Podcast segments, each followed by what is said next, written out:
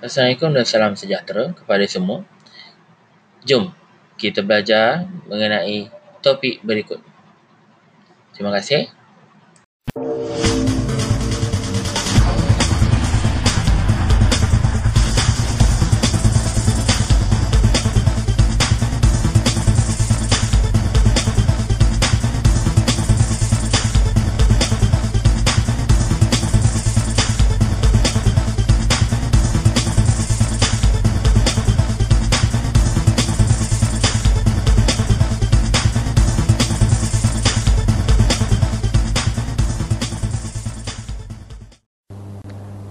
Selamat sejahtera murid-murid.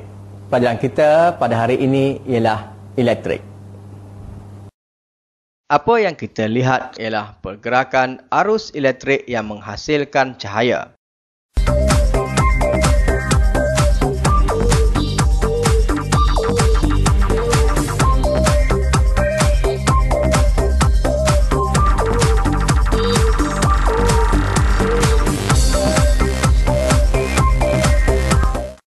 Di manakah boleh kita perolehi elektrik? Inilah rajah elektrik yang kita lihat sebentar tadi. Sekarang, mari kita lihat sumber-sumber tenaga elektrik.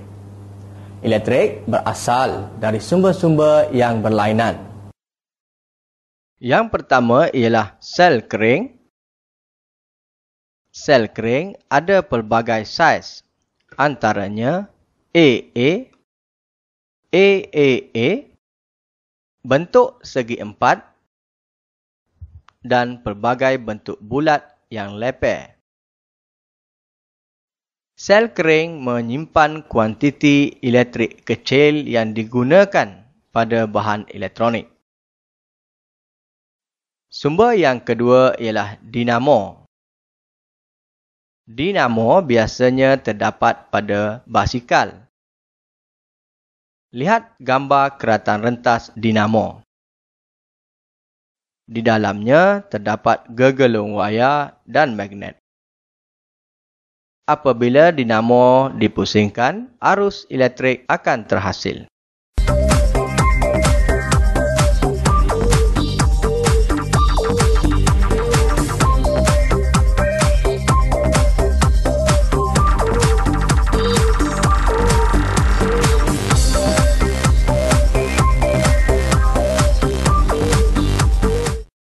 Akumulator ialah bateri untuk kenderaan seperti kereta, motor, bas dan lori. Akumulator digunakan untuk menghidupkan kenderaan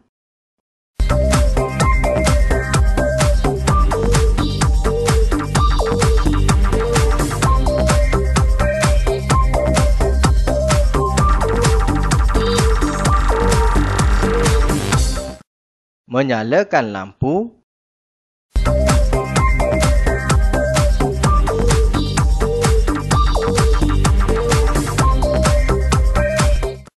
membunyikan horn dan juga memainkan radio atau video di dalam kenderaan.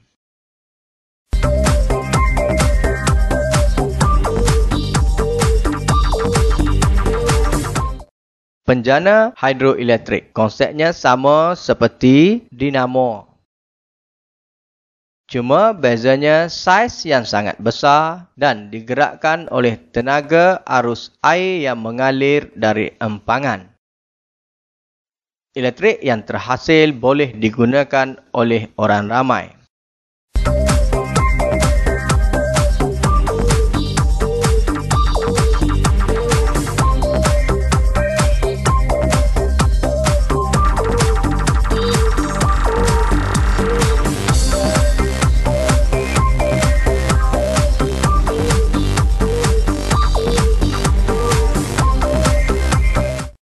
Akhir sekali ialah sel suria.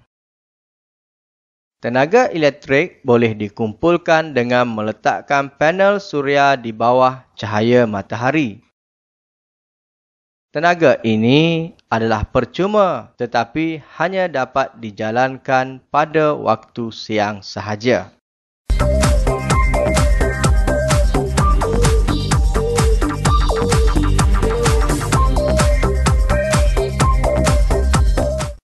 Lita elektrik dilukis menggunakan simbol-simbol yang tertentu untuk memudahkan kita mengetahui kedudukan sesuatu komponen elektrik. Simbol-simbol ini adalah sama dan dipakai oleh semua orang di dunia. Komponen yang pertama ialah sel kering Garis yang panjang mewakili bahagian positif dan yang pendek ialah negatif. Simbol bagi wayar ialah satu garis sahaja. Wayar membenarkan arus elektrik melaluinya. Ini pula simbol bagi mentol. Arus elektrik melaluinya dan apabila satu litar itu lengkap, mentol akan menyala. Swiss boleh dibahagikan kepada dua keadaan. Apabila litar lengkap bermakna Swiss itu ditutup. Simbolnya adalah seperti berikut. Apabila litar terputus bermakna litar dibuka dan simbolnya juga seperti garisan yang terputus. Mari kita cuba melukis satu litar elektrik yang mudah. Cuba lihat gambar ini dahulu. Kemudian, ingati simbol bagi komponen seperti bateri, wire, switch dan mentol. Sekarang, cuba kita lukis gambar rajah litar elektrik.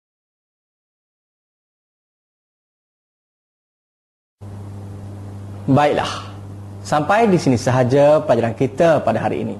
Sehingga kita berjumpa lagi dalam episod yang akan datang. Selamat maju jaya.